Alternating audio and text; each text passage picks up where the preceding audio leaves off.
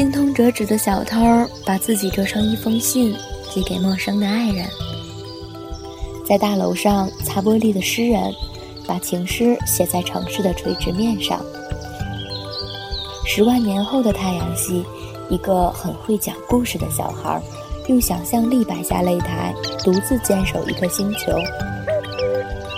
某个公寓里的女人和一本电话黄页住在一起，他的手指一到哪个电话，就能进入电话拥有者的梦。一家旅馆。有着无穷无尽的房间，打开门便能到达或城市或山野的各色风光。这里是童话小镇，我是汤喜宝。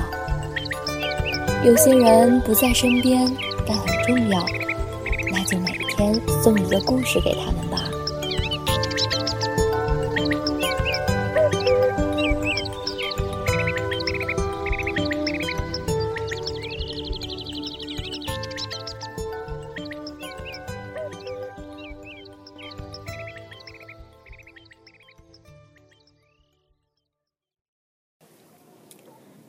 老张，今天中午我们吃点啥？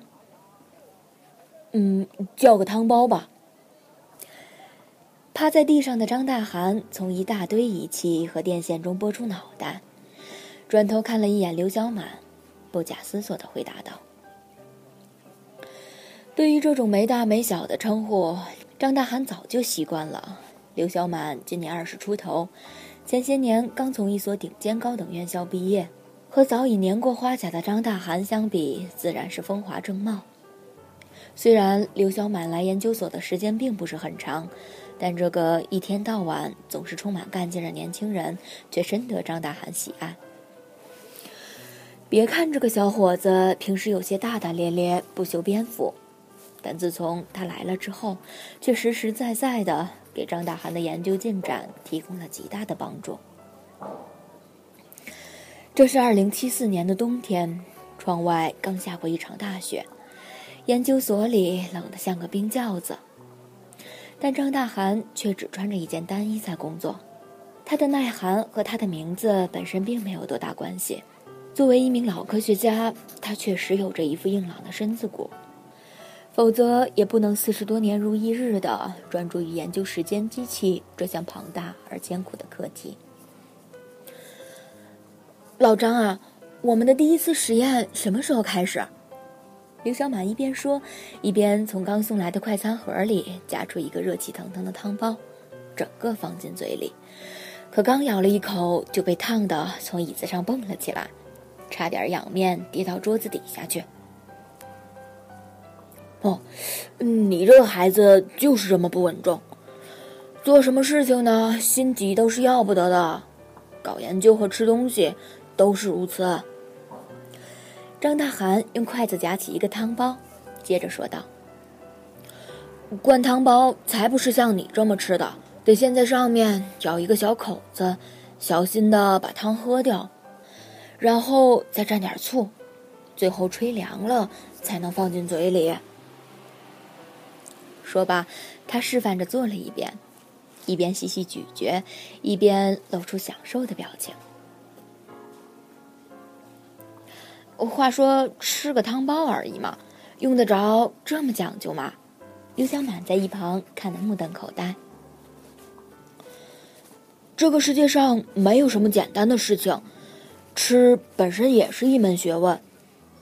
那不如我问你一个问题吧，你知道灌汤包里面为什么会有汤吗？张大涵笑道：“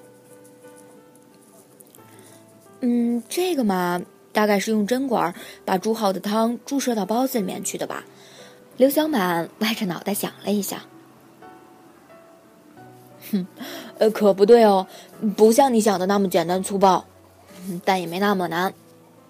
张大寒微笑着摇了摇头。那我就真的不太清楚了，我没怎么吃过灌汤包，而且也没想过这个问题。你看看你啊。一个知名大学毕业的高材生，现在研究世界尖端科技，竟然不知道灌汤包究竟是怎么做的。但是这也并不怪你，越聪明的人呢，确实有时候越容易把一个非常简单的问题复杂化了。其实汤包里的汤并不是在煮好之后灌进去的，而是随着馅料一起包进皮里的。啊，可是汤怎么能？你说汤是液体对吧？按照惯性思维，汤汁的确很难被包住。但是呢，一旦它成为固体，不就行得通了吗？像这么冷的天气，稍微有点的汤放在屋里几分钟就能冻住。只要把凝固的汤冻切碎，再包进皮里，不就行了吗？哎哎，是啊，这么简单的方法，我怎么就没想到呢？刘小满有些沮丧地拍了拍脑门。其实，时间机器的制造一直到这些年才有了些研究成果，也是因为我们之前的探索方向出了问题。以前，我们总是认为过去的时间是封闭的，就像这已经包好的包子，没法在不捅破外部的情况下把汤灌进去。但我们却忘记了，汤本身也可以是馅料的一部分。就像我们也曾经是过去时空里的一部分，所以您是从汤包的制作方法里面悟出了时间机器的可能性。刘小满不由得瞪大了眼睛。不必把问题想得太过复杂，世间万物本来就有着千丝万缕的联系，不是吗？张大涵吃掉最后一个汤包，放下筷子，笑得很开心。由于时间机器的研发是一个绝密的项目，因此这么多年来，所有的工作一直都是由张大涵本人独自在研究所里完成的。但是随着研发接近尾声，一些后续工作没法由他一个人搞定，他这才在万不得已之下找了一个助手。这种看似有些苛刻的谨慎，其实是非常必要的。毕竟时间机器确实是一个相当危险的东西。它让穿梭时空回到过去成了可能。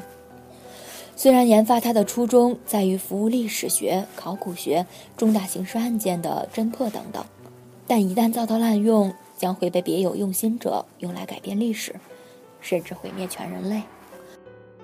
张大涵是一个理智而严谨的科学家，他内心深深的知道这项研究成果将会给人类的未来带来多大的贡献和风险。因此，越接近成功，他反而觉得越忐忑不安。小刘啊，我们明天就可以对时间机器进行第一次试验了。这天，张大涵看了一下工作日志，转头对刘小满说：“啊，真的吗？我们不是还处在调试阶段吗？调试的最后一步就是靠人进入到机器里面进行测验。”直接让人进去会不会太冒险了一点啊？不然呢？难道我们放一只猫进去，把它送回过去吗？它回来以后能给我们多少反馈啊？可是万一……没有什么万一，这点信心我还是有的。就算出了什么差错，就当我为科学献身了。放心吧，这个实验由我亲自来做。他拍了拍刘小满的肩膀。第二天清晨，张大涵天还没亮就早早的起了床。当他来到研究所的时候，发现刘小满已经在这里了。你怎么比我起的还早？其实我压根儿就没睡，在这里待了一宿。一想到今天的试验，我就紧张的睡不着。刘小满揉了揉眼睛。你紧张什么？又不是你来当试验品。不不不，老张，我想了一晚上，我觉得我还是得跟您去。您看，我也跟了您一段时间了，这研究到底能不能成功，我和您一样关心。而且您一个人回到过去，人生地不熟的，我还真是不放心。万一遇到什么问题，两个人一起，也可以有个照应。张大涵本来是犹豫的，但认真想了一下，觉得他说的也有几分道理，便没有回绝他。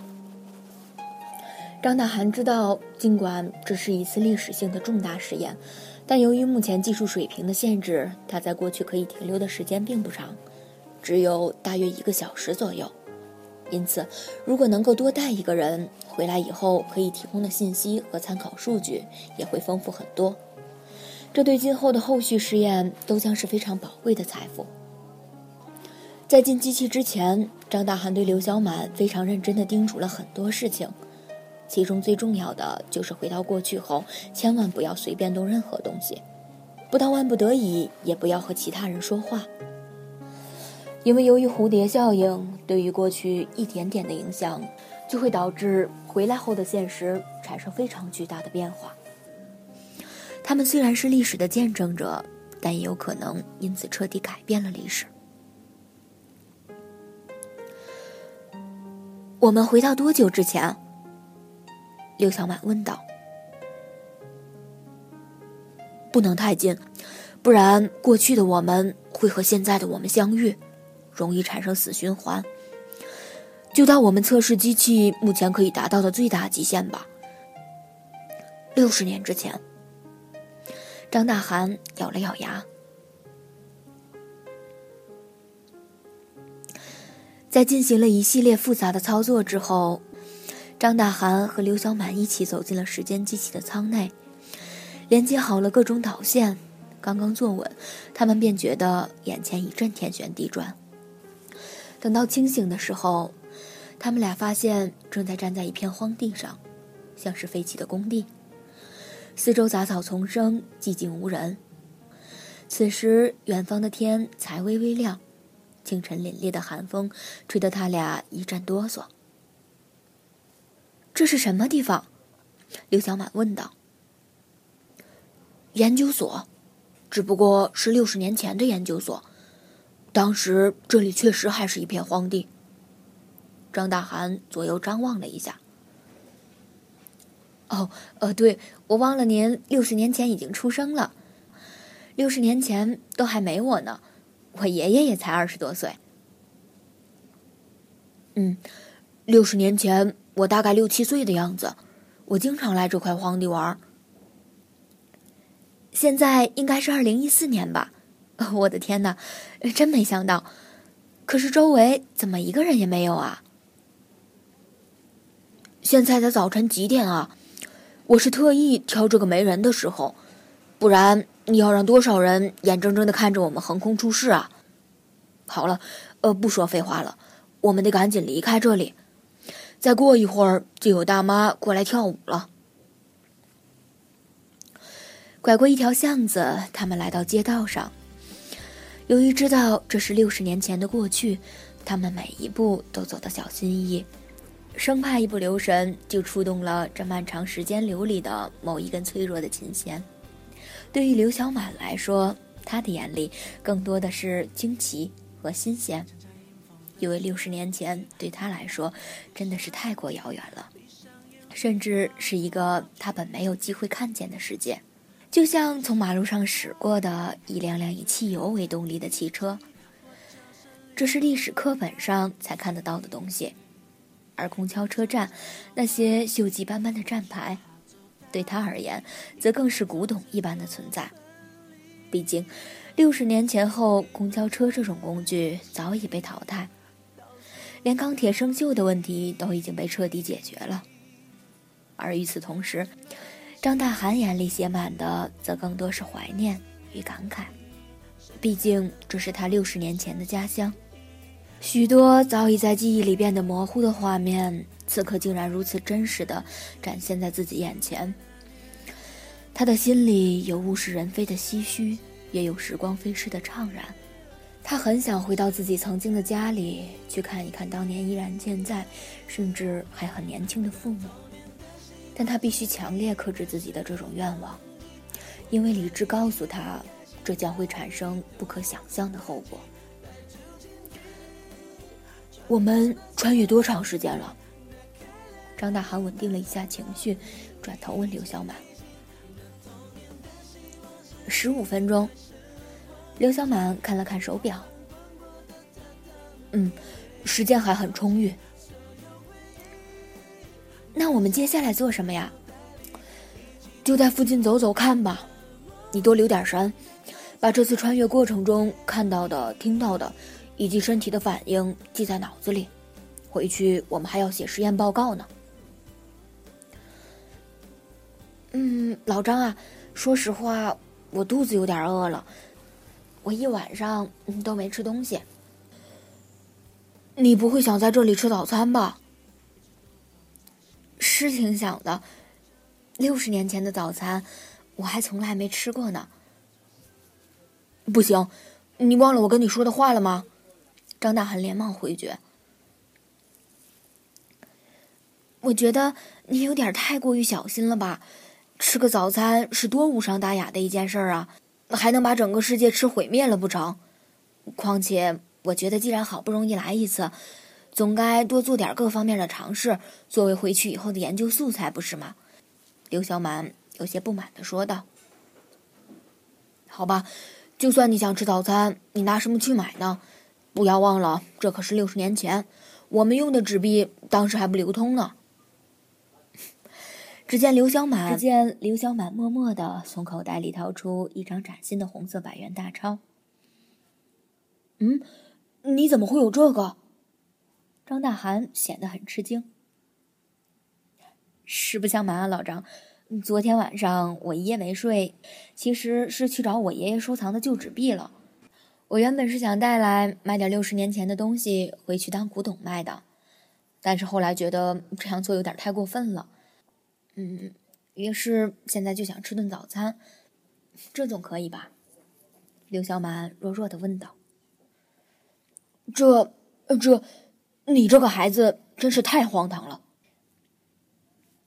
张大涵听了这番话，顿时有些气不打一处来，但由于他也没吃早饭，此刻肚子也咕咕的叫了起来。正当他感到有些犹豫的时候，忽然望见街对面一个流动摊位上写着五个大字：“正是灌汤包。”怎么了，老张？刘小满见张大涵愣在一旁，很久没有动静，不由得推了推他。此刻，只有张大涵自己心里清楚，为什么他会感到如此的震惊。因为在记忆中，他早已淡忘了这么一个路边摊的存在。他对刘小满解释道：“这个路边摊是他小时候吃过的，摊主郑大爷的手工汤包，在他儿时的记忆里简直天下无双。由于郑大爷的汤包每天都只做五十笼，起得晚一些就卖光了，因此每天清晨来排队买汤包的人都会排起长队。今天他们来的正是时候，郑大爷刚刚出摊儿，汤包都是热气腾腾刚出笼的。”那还等啥？咱赶紧买两笼去啊！刘小满有些迫不及待，走到摊位前，张大涵有些哆哆嗦嗦的掏出那张崭新的百元大钞，递给张大爷。见对方没有发现这张穿越时空的钞票有什么异样，他才长舒了一口气。张大航看着郑大爷找钱的样子，心里默默的想：作为见证穿越时空的历史第一人。他此刻应该绝对不会想到，眼前这个和自己年纪相仿的人，其实比他要年轻上近半个世纪。打包好两笼汤包后，两人坐在路边就开始吃了起来。话说，这味道真是绝了，确实比我们之前吃的汤包好吃百倍呀！刘小满一边吃一边从嘴里哈着热气，露出一脸幸福的表情。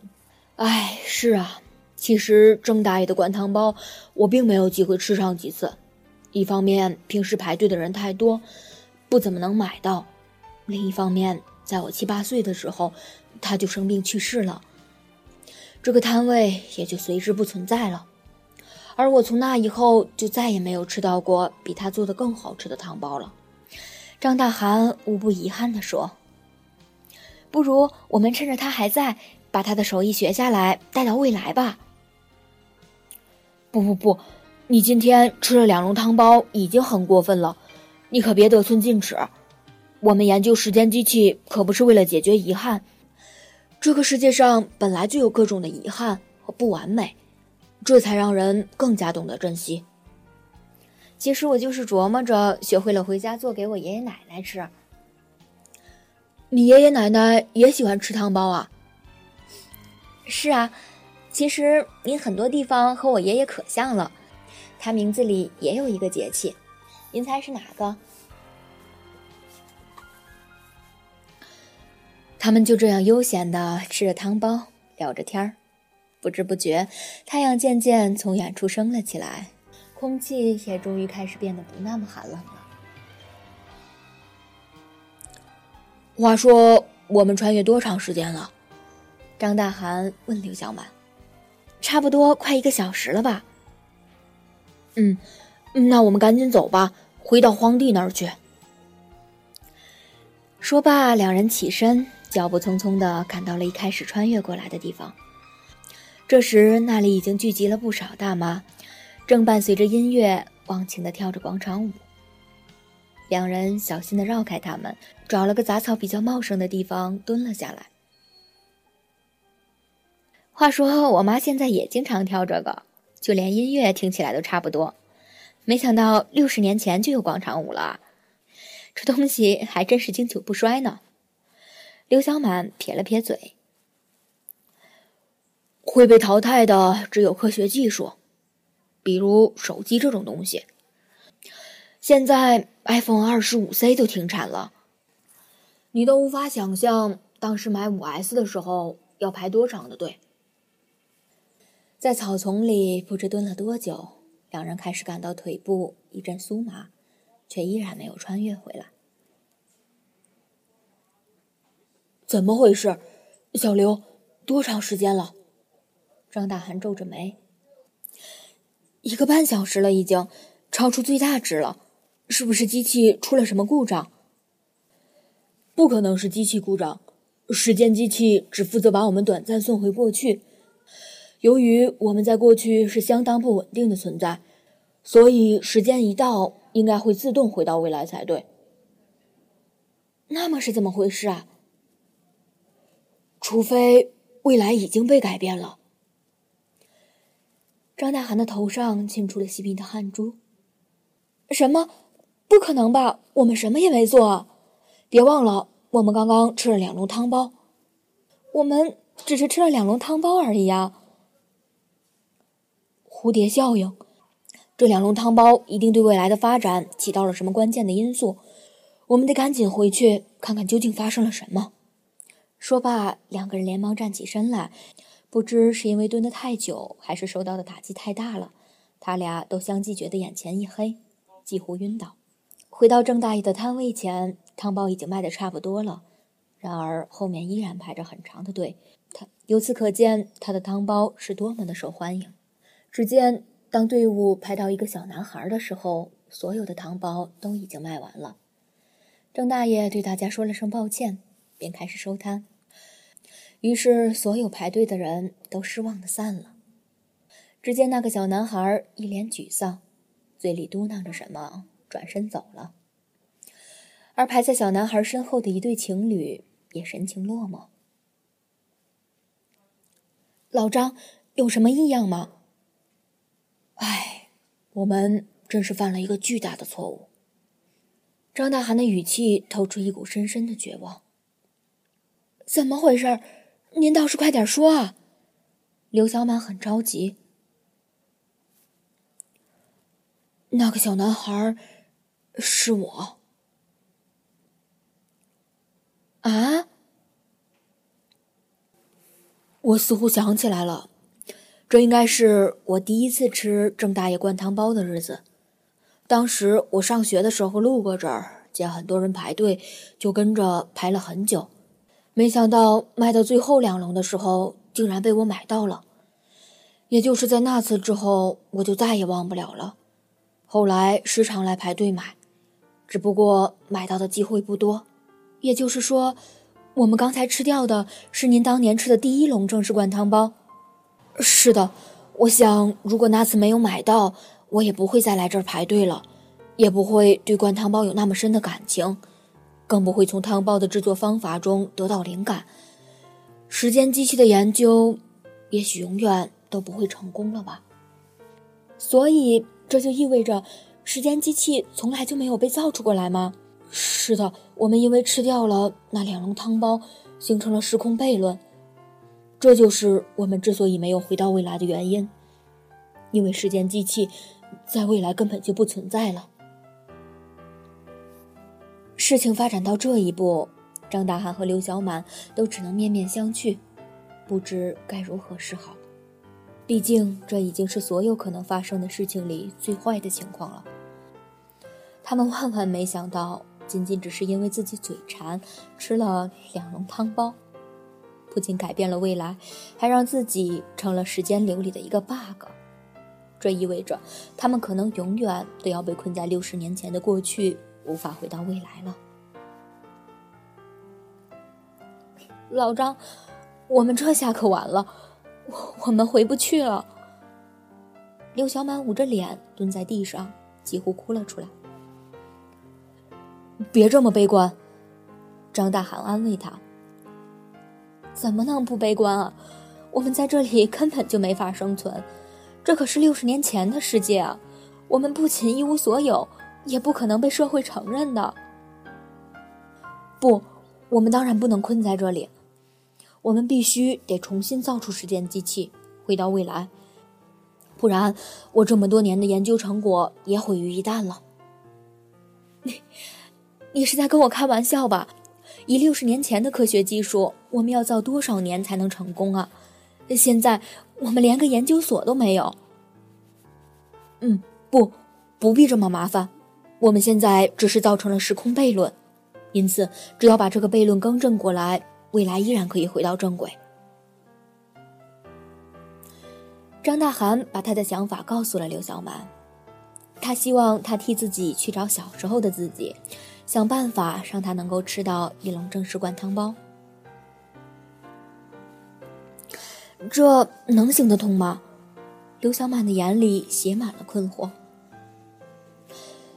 事已至此，行不行得通也只能试试看了。但我不能亲自去找小时候的自己，不然我的记忆会成为一个死循环，所以一切只能拜托你了。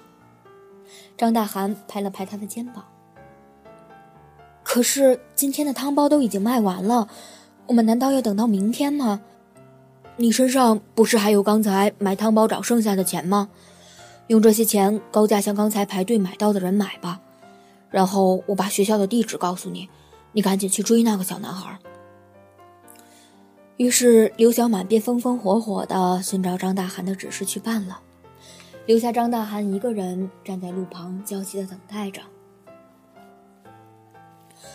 这是一个相当漫长的过程，张大涵不知道刘小满是怎么向路人买的汤包，究竟会如何去说服小时候的自己吃一个陌生人给的汤包，他也不知道这个极端的方法究竟能不能起效果。但对他而言，这已经是最后的希望了。尽管他很焦虑，也只能不停的安慰自己，一切都会好起来的，而不是变得更糟。不知过了多久，他忽然感到眼前一阵天旋地转。起初，他以为只是普通的生理反应，但等他回过神来的时候，却发现自己竟然已经站在了实验室里。这一定是六十年以后吧，刘小满一定是成功了。张大涵欣喜地想。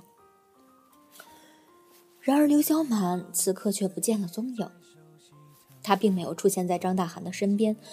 张大涵原本以为他只是穿越回到了其他什么地方，需要一点时间走回来。